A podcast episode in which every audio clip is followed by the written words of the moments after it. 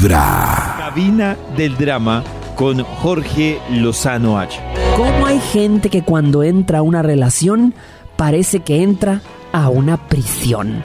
Oye, llegas y hay reglas para todo. ¿Te ha tocado estar con una persona que pone reglas para todo? Ay. Pone reglas para el momento en el que puedes ver a tus amigos, pone reglas de cómo tienes que ir vestida, vestido, pone reglas sobre cuándo y cuánto tiempo puedes verla, puedes verlo. Para muchos, esto es una señal de control absoluto. Mucha gente dice, yo no puedo vivir con alguien que me ponga tantas reglas. Uy, lo que pasa es que en una relación con mucha regla se vuelve. Sí, yo me acuerdo mucho que me marcó cuando me puse tacones. Mi pareja era de mi misma estatura y claro, me puse un día unos botines que eran muy altos, quedé más alta que él y me hizo cambiar y yo de bola. Pero Nata, un momento, un momento, pausa, pausa. Nata. Cuando dices que te hizo cambiar, cuéntanos Pues él cómo. estaba, ya habíamos salido, es que ya habíamos salido del apartamento Ajá. eh, y claro, al caminar, pues no sé si es que se sintió muy chiquito, se sintió menos, o sea, no sé, Se pero estaba súper no. bravo, porque claramente yo quedaba muchos centímetros más alta que él, eh, y me dijo que si no podía ir a cambiarme. Y yo no sé, en ese momento estaba muy chiquita, de pronto no tenía como ah, bien amarrados los pantalones. Y me devolví y me cambié los zapatos para no quedar igual que, o sea, para no quedar más alta que él. ¡Qué horrible! Eh, Y tú, tú te has dicho a él, ¿y usted por qué se pone tacones? Y ya. Sí, Quedando yo era cuadrado sí, sí, sí. Un tenitacón. Tenicamión. Un tenicamión. Ahora hay tenicamión para hombre. Sí. ¿De acuerdo? A ver qué más dice Jorge las reglas. Yo, yo siempre he pensado que una, una relación necesita tener un cánones, llam- llamémosle cánones, necesita tener eh, sus mandamientos, necesita tener sus no negociables. Oh, total. Y, y cuando una pareja vive feliz con ellos y no necesitas andarle recordando a tu esposa o a tu esposo que cumpla con la regla de los martes o que llegue temprano, cuando tu pareja solita se pone sus reglas y vive a la altura de esas reglas, ahí es donde sabrás que no estás con un pimientito verde, estás con un chile poblano maduro. Mamacita, papacito, estás con una persona de a de veras, íntegra. Una persona íntegra. Vive bajo sus propias reglas y se las respeta. Yo, sí digo Oh my que God. cuando uno tiene que poner tantas reglas, o sea, estoy de acuerdo con Jorge en el tema de unos estándares o cánones, como él le pone. Pero cuando hay mucha regla en todo, en una relación, en un trabajo, primero uno se pierde entre Ujú. tanta regla. Y segundo, no habla bien de, del tema de conciliar, ¿no? Tanta regla me parece Harto. muy heavy. Pues es que regla Uf, sí. suena, suena como fuerte, pero yo creo que sí, uno debe negociar como todo un poquito, ir charlando de lo que me gusta, no me gusta, de lo que me enoja, no me enoja. Me, parece es que- necesario. Sí, Yo- yo. a mí se me olvidaría ese listado, o sea, si es un listado, a mí se me olvidaría. Yo creo que uno mejor recurrir a tres cosas básicas e innegociables. ¿Cuáles No serían si- tus tres no ver. negociables? ¿Las mías? Sí. No se me toca pensarlas. O sea, Sí, es toca pensar. eso, es que es que Ah, eso no, se va tengo conversando una. como en Yo citas y ya como lo que nos gusta o no. Entonces tengo una ya que incluso- uno va como tengo una que en muchas cosas, relaciones pero- la he hablado. O sea, en muchas relaciones la he hablado y cuando veo que se está llegando ahí, la advierto e incluso creo que para mí ha sido causal de terminar una relación. ¿Cuál, pollito? Y es, la- o sea, ¿cómo les digo yo? Suena básica, pero es muy subjetiva. Y es la del respeto. Es decir, a mí me parece que esa regla de, de uno, por más molesto que esté, recurrir a la mala palabra, al apretón grito. del brazo, yo no. Y una vez, yo me acuerdo que, ah, bueno, les he contado, una vez una novia se pegó una, pero grandísima, Ajá. y me tiró un pocillo, Uy, sino que yo no, me di cuenta. no, o sea, no. yo no me di cuenta porque yo cerré la puerta y cuando cerré la puerta escuché el vaso que sonó. Cuando yo abrí la puerta y me di cuenta que había eso. Y yo abrí la puerta y dije, ¿qué? ¡Oh! ¡Qué Así loca! exclamé yo. ¡Ojo! ¿Qué pasó aquí? Oh. Y yo dije, amiga mía, amiga mía, Amiga mía. ¿Y te esa fuiste? relación, esta relación está como ese Se vaso acabó. que acabas de romper. Así se está. acabó. Y- Uy, y David yo- es poeta. Ese sí, hasta- hasta- no dijo se fue hasta al lado. Oh. Y otra, Está como este vaso. y otra que en una discusión, además yo digo, era una discusión que eso es normal, Ajá. pero en una discusión se puso grosera y como que la vi ya como tan alterada de irse como al tema físico. Y yo, ¡oh! Exclamé otra vez, ¡oh! Amiga, esta relación, relación se fue como un tiro. acaba de cerrar una puerta que no volverá a abrirse. A mí me parece que esa Qué regla, poeta. es que esa regla del grito, del madrazo, Claro. me parece que too yo creo much, que rompe, verdad. hay un antes y un después de eso, ¿no? Cada cual tiene como regla número uno, Como regla número o sea, uno, como no negociable. uy, yo creo que es muy importante que mi tiempo no dependa de ti. Que mi tiempo que- no dependa de Sí, ti. que mi tiempo no dependa de ti. Entonces una persona que todo el tiempo me deje esperando, que sea a sus tiempos, a la hora que esa persona pueda, a la hora que esa persona diga, que yo no pueda planear algo con esa persona porque está demasiado ocupado. O sea, que mi tiempo no dependa de sus tiempos. Si llegamos a una negociación o podemos tener una cita o algo así, bien.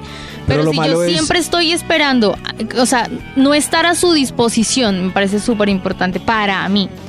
Pero Nata que siempre quiere estar en todos los planes con él, por ejemplo, entonces ahí es un problema lo de que su No, tiempo porque no si él me dice, tiempo. o sea, que me defina a este no, listo, yo ya sé que a este no, cuadro mi tiempo, cuadro Ah, mi lo que plan, Nata pero siempre nos ha dicho, es- por ejemplo, de pues ahí vamos a hacer. miramos, pues ahí a Nata la veremos. estresa el tema de, por ejemplo, vamos a cenar hoy y entonces el mal dice, sí, pero déjame, yo te confirmo. Exacto, yo no, dime una hora. Oh. Listo, ocho. No, pero es que no te puedo dar una hora porque es que no sé. Entonces queda uno esperando la llamada toda la noche. No.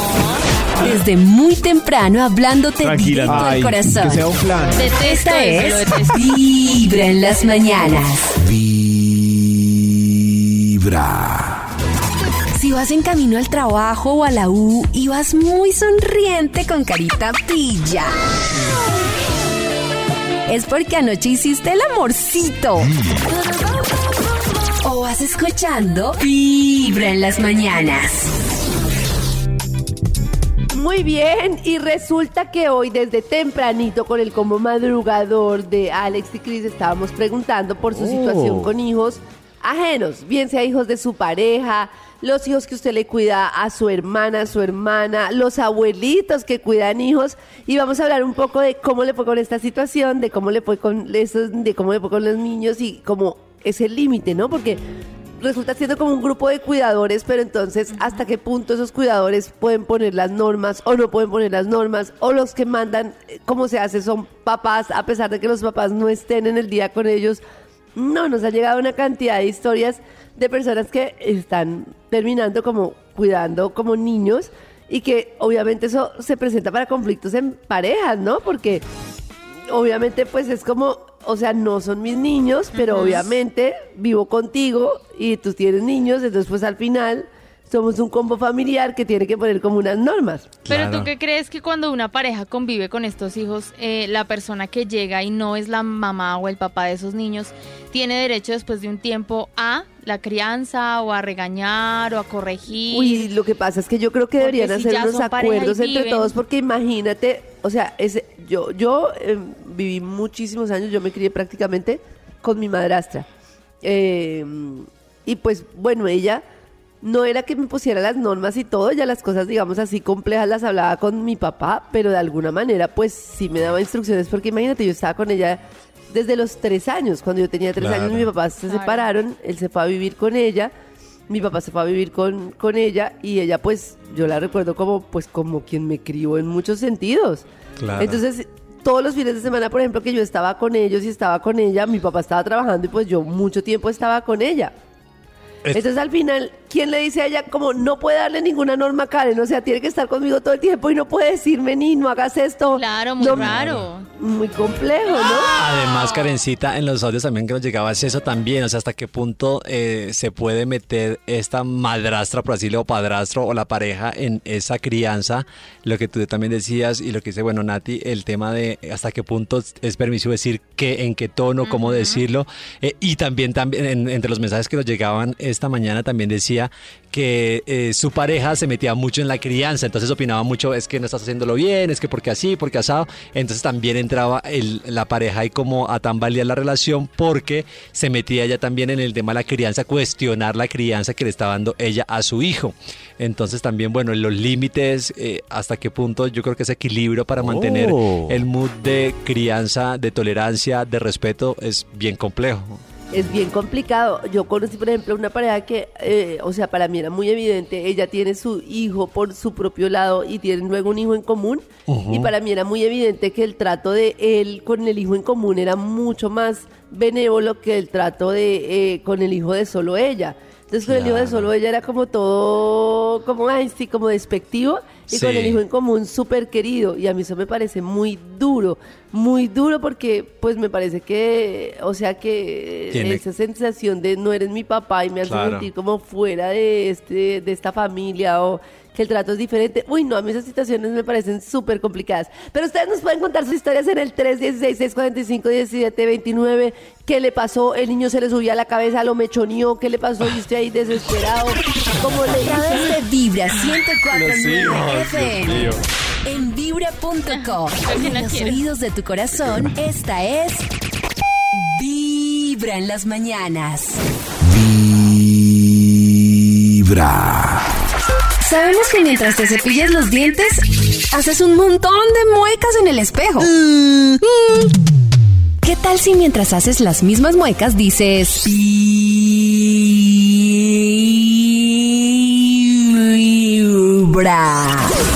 Comienza el día con los dientes lindos y una linda sonrisa. Linda sonrisa. Y escuchando Vibra en las mañanas.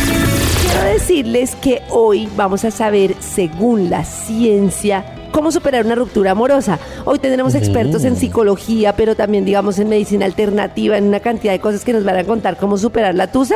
Y una de las cosas es como esta recomendación de, esto, de estas tusas que hace la BBC y cuenta como la historia de una chica que había sufrido varias rupturas, que pasa a algunas personas, esas rupturas no la habían impactado fuertemente, pero llegó esa, porque hay rupturas que uno como que Duele más que otras, sí. cierto, y de repente Oh. llega una que uno dice, pucha, me agarró mal parqueado, ¿qué pasó, papito? Y entonces ella decidió irse de la ciudad, así caótica, al campo, y en el campo, pues ya había vivido en la ciudad como pues toda su vida, y se fue al campo solita y dice que al principio pues todos los amigos súper pendientes, te vamos a visitar, sí, amiguis, y de repente pues obviamente se empezó a sentir súper sola, súper sola y en el campo con ese cambio de vida, con poquita plata en la cuenta, aislada, sin amigos y bueno pues empezó como todo este tema de la, de la terapia. Tener el corazón roto es cualquier estado que se cause por una pérdida emocional así devastadora. Y resulta que si bien es diferente en cada persona, pues una de las cosas que identifica, y díganme, Cris y Nata, si esto no es lo peor de la tusa, es ¿Qué, la sensación abrumadora de que nunca se va a superar el dolor. Uy, no, Uy, O sí. sea, es horrible. o sea, hay un, hoy uno, uno sabe que va, no sé si uno sabe, la verdad uno no sabe. Porque uno dice, todo el mundo le dice, vas a salir de esto, esto va a pasar, esto, pero es que el problema es que en ese momento se siente como si nunca fuera a pasar o como si faltara demasiado, ¿no? Claro, como dice, pero ¿cuándo? O sea, ¿cuándo que yo- acabar? Pero ¿cuánto va a Sí, yo acabar creo que el cerebro sensación? lo hackea a uno. Por ejemplo, la última vez que lloré así como de- fue el sábado y de verdad en ese momento mientras lloraba yo decía no voy a poder nunca. No Nunca. voy a poder nunca. Es- Pero hoy ya me siento mucho mejor. Es que el cerebro Sí. lo engaña a uno en ese momento. Uno en siente que ese no puede. momento. Pero también, Natas, es una de las cosas terribles de, de una ruptura, o sea, de una tusa, que tú estás ahí triste, triste y sientes que no vas a salir, pero luego tú también sientes, no sé si les ha pasado, como que es lineal, como cualquier duelo. Entonces tú dices, ya hoy estoy bien, ya de aquí para adelante lo que venga, y llega otra recaída y uno, pero si ya estaba bien, maldita sea. ¿No? Desde muy Ahí no he terminado los consejos. directo al corazón. Esta es Vibra en las mañanas. Vibra. Vibra. ¿No se recuerdan que la semana pasada estuvimos revisando un caso de diferencia de edad? ¿Ustedes lo recuerdan? Claro. Recuerda. Ah, esta muchachita. Si ustedes no lo recuerdan, escuchen esto. Hoy presentamos La edad es solo un número. Ay, mami, te cuento que estoy saliendo con un chico hermoso. Ay, de verdad, mijita. Si me lo estás contando es porque te tiene así como encarretada. Pues ahí nos vamos conociendo, pero es que es tan lindo, mami. ¿Y cómo se llama? Se llama Leonardo y es actor. Ay, actor, ¿cómo? Ay, mi hijita, ya se dejó deslumbrar por un cari bonito ahí. Esos actores solo tienen vida bohemia, viven varados, que porque ahí viven del arte. Ay, Ay, no, mami, ha leído súper bien. Además es un caballero, es maduro, pues ya ha tenido otras relaciones y siento que sabe muy bien lo que quiere y eso es muy importante. Y es que usted a sus 19 ya sabe qué quiere en la vida, mijita. Mami, pues yo no sé cómo explicarte, pero con él me siento como tan bien. Además, tiene todas las cosas organizadas, tiene su casa, vive solo, sus cosas, sabe lo que quiere, mami. Ah, sí, ay, vea pues. ¿Y qué pasó con el noviecito ese que tenía en la universidad? Ay, no, mami, es que conocí a Leonardo y fue como, ay, todo cambió, porque lo que te digo, o sea, es maduro, es interesante, en cambio el de la U es como ahí, como muy peladito para mí, como chiquito. ¿Y es que la señorita ya se cree muy grande o qué? Pues, pues no, pero pues yo ya no estoy para andar con niñito. Mm, veo, veo. ¿Y cuántos años tiene el nuevo amor, el Leonardito que se llama? Ay, pues mami, yo creo que la edad no es lo más importante en esto, es como yo me siento con él. Me encanta ese hombre. A ver, a ver, niña, sin rodeos. ¿Cuántos años tiene el tal Leo? Ah, no, pues mamita, eh, Leo tiene. Tiene 48. ¿Qué, qué? años. Cuarentón con una culicagada como usted? Mami. Pues no, muy maduro de que le gustan las niñas. Muy maduro de que piense que el amor como de 30 años de diferencia se puede dar. Ay, me va a dar algo. Ay, no, no, no. Mami, pero no te pongas así. Mira, Marc Anthony le lleva 30 años a su novia. No, no, no. Y Leonardo DiCaprio tiene una novia de 19 No, no. también y están súper enamorados. ¿Qué te pasa? Natalie Lucero Gavanzo, hágame el favor y deje de ver bobada en redes sociales. No me venga con el cuento de que el amor lo puede todo. Mami, pero yo ya estoy grande para saber lo que quiero. Además que tú me enseñaste a hacer eso, como a tener claras las cosas que quiero. ¿Qué? Tienes que conocerlo para que veas de qué estamos hablando. ¿Qué? O sea, Conocerlo, bueno. no señor. ¿Qué quiere que le diga? Ay, mucho gusto, señor, que le gustan las menores. Ay, encantadísima, Peter Pan. Mami. No, señora. Mami, pero igual a mí me gustan mayores. Son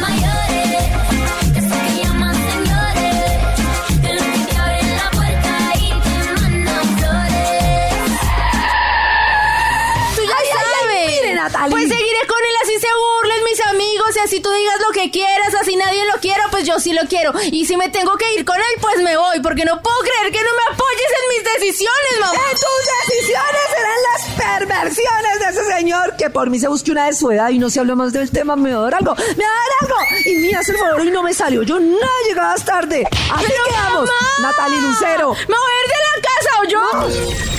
¿Debería Natalie escuchar la voz de la experiencia de su mamá? ¿O acaso la diferencia de edad es solo un número? Si tú fueras su madre, ¿qué le dirías? O si fueras la enamorada del cuarentón, ¿qué harías?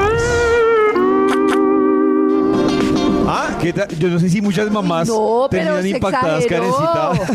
Muchas mamás terminarán impactadas con esa noticia. exageró La, la es que la diferencia de edad es la locura, Es ¿no? la locura. Yo creo 19 que a mí me parece, y yo insisto, igual tenemos el 316 45 729 para hoy, pero yo creo que esa diferencia no es normal. No es normal meterse con alguien No, no, 30 no. o más de 30 años mayor que uno. Hay un rayo Ah, ahí. más de 30 Perdón. no. O sea, podemos Oh. conciliar con Karencita hoy que ¿Qué más rango? de 30 no. O sea, Uy, menos de 20 30 también puede. es harto, 20. 20 es harto, 15 Maxito, 15, 16, 17. Conciliamos, hay una suma, hay una regla matemática. ¿Cuál Tenemos es? que buscar na- que Nata se la. Ay, Nata, ellos no la sabían. Ah, Pero ¿Cuál? ¿Cómo es? Sí, sí, pero, pero la vamos a buscar, que, la ciencia tiene regla Pero es que- matemática, pero, pero yo estoy con el maestro José José, 40 y 20, es- está, bien. Pero es que bien. acuérdese que la semana pasada también fue noticia Poncho Zuleta, precisamente que presentó a su novia Poncho que tiene 73 y su novia tiene 31. Entonces, Ah, pero... Mira, la, pero- la edad mínima debe ser la mitad de mi edad más 7 años. La La mínima. mitad- ¿Cómo, cómo? La mitad, La de mi mitad edad. de mi edad más 7 años. 20. O sea, yo, mi rango hacia abajo sería 27 años. Uy, yo llegaría hasta los 29. También. Ajá. pero esa es la mínima, o sea, para es meterse la mínima. con Pero- una persona mínimo de esa edad. Ah, no, pero bien. Yo también Pero- me siento como carecita bien. 27 años. Bien. Claro. Pero yo quiero hablar de lo de Poncho Zuleta que dijo Cristian. Es, Señor. es que Poncho Zuleta es un viejo muy feo. Una mujer de 31 años también es una mujer hecha y derecha. Sí. Yo creí que era más joven. No tiene pero de hecho- 31 años ya sabe Pero lo que Maxito, quiere. pero sí, pero yo siento que inde- independiente de la diferencia de años, sí es muy diferente lo que uno puede hacer y vivir a los 30 años que a los 70 y pico. Pero a los 30 es una, es una vieja ya. Es una mujer hecha y sabe lo derecha, que como quiere, dijo pues. Maxi, sabe lo que quiere y por eso está Sí, con 30 él. años. Ah, Porque sabe lo que quiere. Claro, puede que de Poncho quiera una moto. Esta es Pero usted sabe lo que quiere. Ya sabe lo que quiere. no hoy para vamos a pelear mucho, más bien me voy. Sin miedo al éxito.